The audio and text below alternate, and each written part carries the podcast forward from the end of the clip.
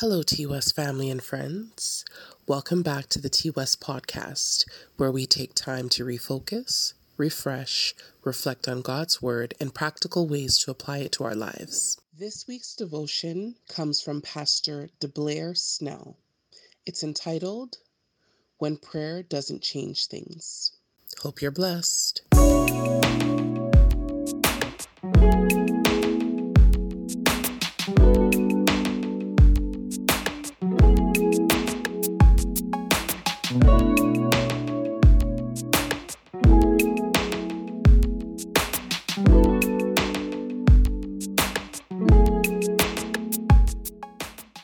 2 Corinthians chapter 12, and we're going to look together at verse number 6.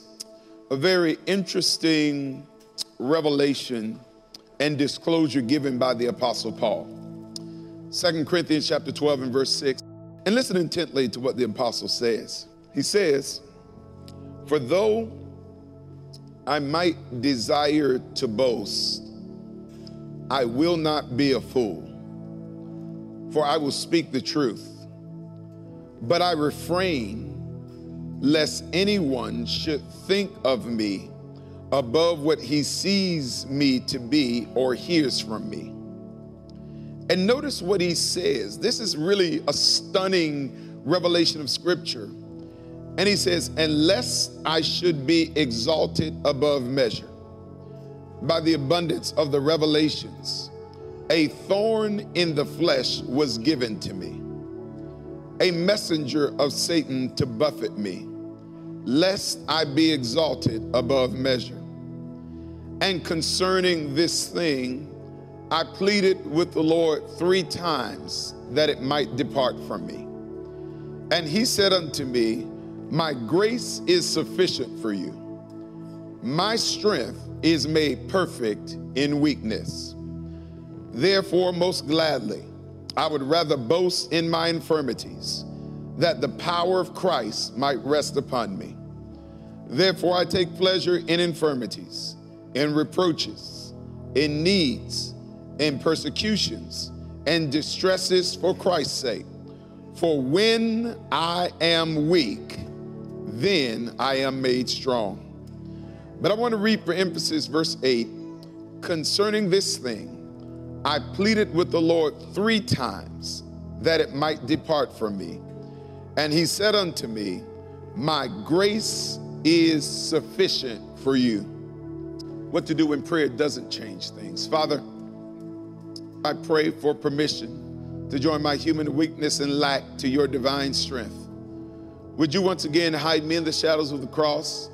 That Jesus alone might be seen, that Christ alone would be heard, and at the conclusion of the matter, may Jesus alone be praised.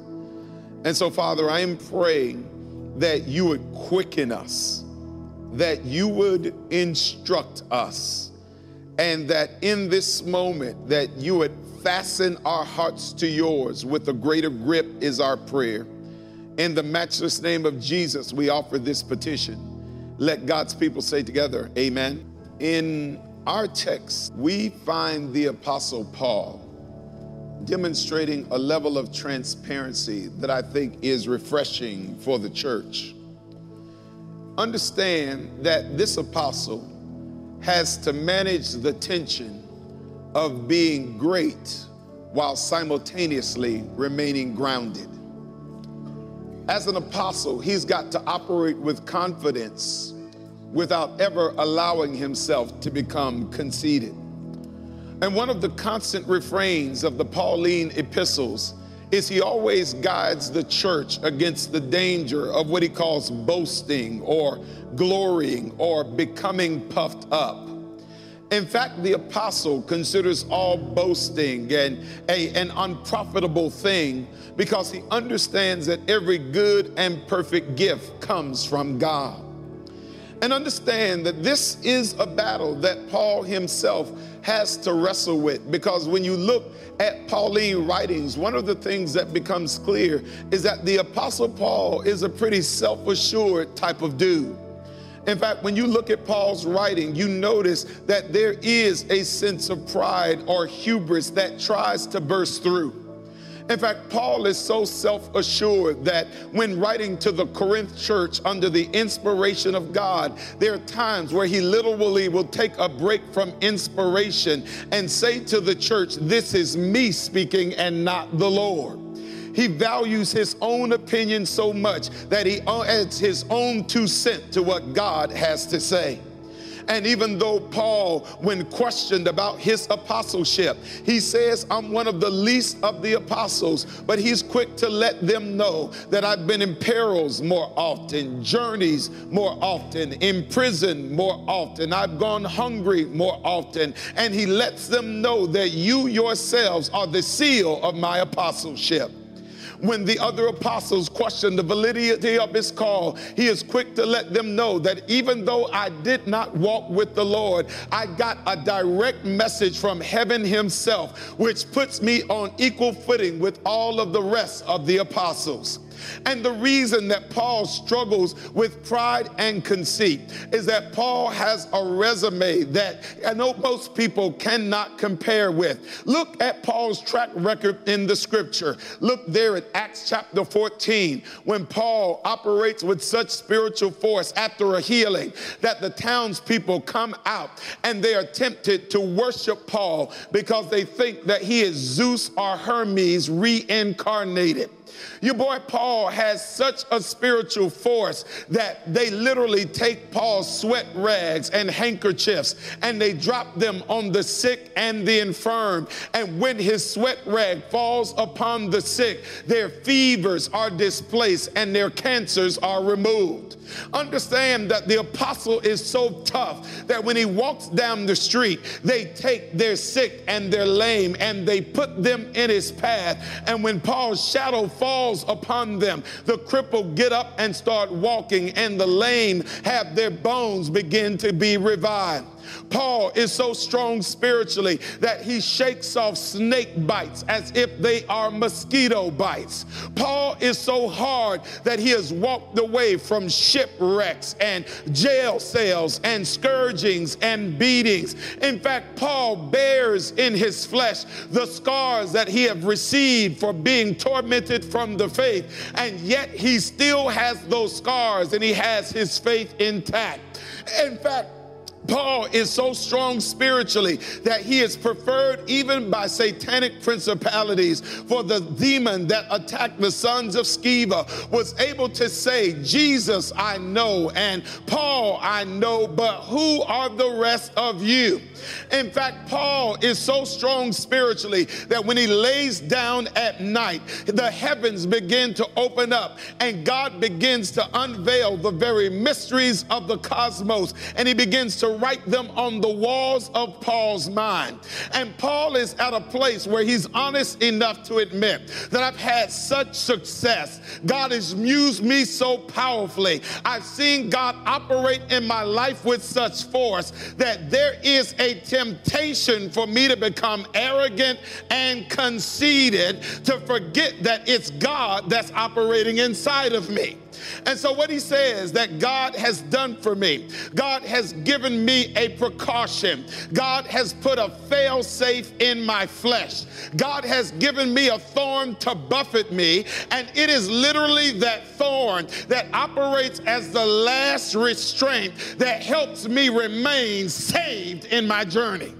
And it is amazing how his disposition toward the thorn begins to change. At first, he says, I hated the thorn. I pleaded with God to take the thorn away from me. But the longer he abides with this thorn, he sees it as something that is necessary. He sees it as the last buffer between him and alienation from God. And when you listen to him talk about the thorn, there is almost a sense of relief. There is almost a sense of gratitude. There is a sense of appreciation for this tormenting thing because he realizes that he cannot be saved without it. And beloved, it is an interesting thing because he is grateful for the thorn that brings discomfort to his life because he realized that without this thing, his likelihood of being saved goes down exponentially. And let me just pause to say this tonight, beloved. I believe that sometimes we ought to learn not just to praise God for those things that elevate us and promote us, but sometimes we ought to thank God for the experiences that keep us grounded in life.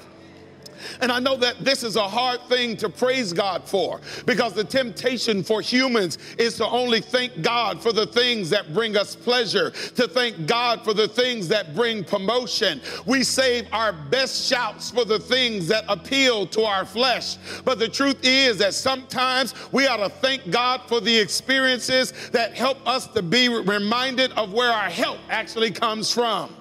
And the truth is that there are some of us that ought to thank God that even though you didn't get the job right away, it may have taken a little while, but in the meantime, you learned that Jehovah Jireh was your provider. Sometimes we ought to thank God that even though we didn't get married at 24, somewhere along the line we got engaged to Jesus Christ. Sometimes we ought to thank God that though we don't have any man, a big mansion, you may live in a small apartment, but you got big faith. There are times where I thank God for the experiences that knocked me flat on my back because it was when I was knocked on my back that I learned how to look to the hills from whence cometh my help and realize that my help comes from God. And so, saints, this is an interesting text because Paul says, I prayed, I asked God three times for this thing to be removed from me. And God's response is that it's not going to be removed, but I'm going to give you a grace to be able to bear up under the weight of this adversity. See, Paul prayed that this thing would be removed from him, but it is literally the thorn that agitates his flesh that helps Paul to operate with a sense of dependence. It is that thorn in his flesh that ushers him to his knees. It is the thorn in his flesh that operates as the driving agent that we talked about earlier this day that keeps him closer to the foot of the cross. And see, the thing that oftentimes we do is sometimes when life gets hard, we'll say, God, I want you to get me out of this instead of asking God, what do you want me to get out of this? And, see, there are some times where we want those pressures and tensions that keep us close to the cross to be removed. But why would God remove those things that keep you close to Him? Does that make sense? In other words, there are certain tensions in your life that God deems necessary and essential to the development of your character and the sanctification of your soul. There are certain personalities that some of us try to avoid and elude in life. But have you ever noticed that no matter if you try to leave one church to get away from a certain type of person, when you get to the new church, that same person is at your new church? You, you may try to leave one job to get away from a personality, but when you get to that new job, that same personality shows up at your new job. And it doesn't matter how many times you divorce and remarry, those same things you were trying to escape are going to show up in every new circumstance you encounter. Sometimes you don't need a new situation, you don't need a new job, you don't need a new church. What you need is a new heart from Jesus Christ. And see, there are times where God refuses to remove those things that are going to keep you close to his side. Does that make sense tonight, church? Thank you for tuning in to the T West podcast, where we take time to refocus, refresh, and reflect. Before you go, let's meditate on this song My Help by the Brooklyn Tabernacle Choir. Let us pray. Lord, we will accept whatever you allow but but but we're gonna make our requests known for the miraculous thing to turn around. And, and, like Jacob, we're gonna learn how to hold on and not let go until you bless us. We're gonna cling to you. We're gonna trust in your promises and in your divine power. But my prayer for that person that doesn't go home and see a check in the mail, who wakes up and maybe there's still pain in their body, who, who goes back from camp meeting and children are still outside of the church for, for that person who is still going to go back to a job where there's persecution and hardship, my prayer is simply this that you would give them a grace that is sufficient. Give them peace, give them joy, and give them the assurance that you are coming again.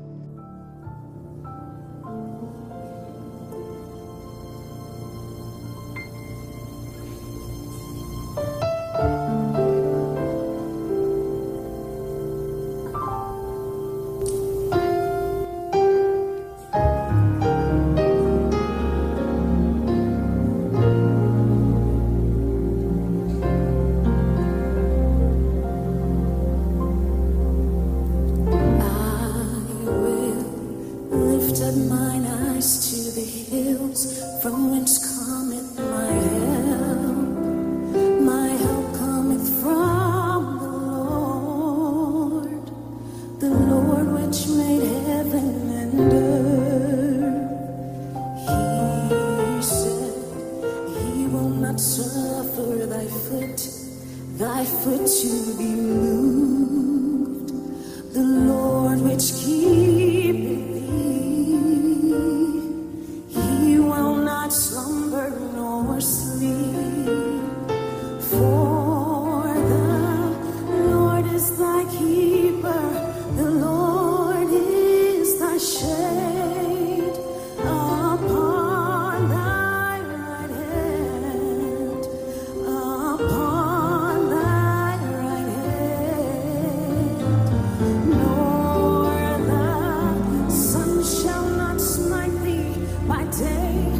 the moon.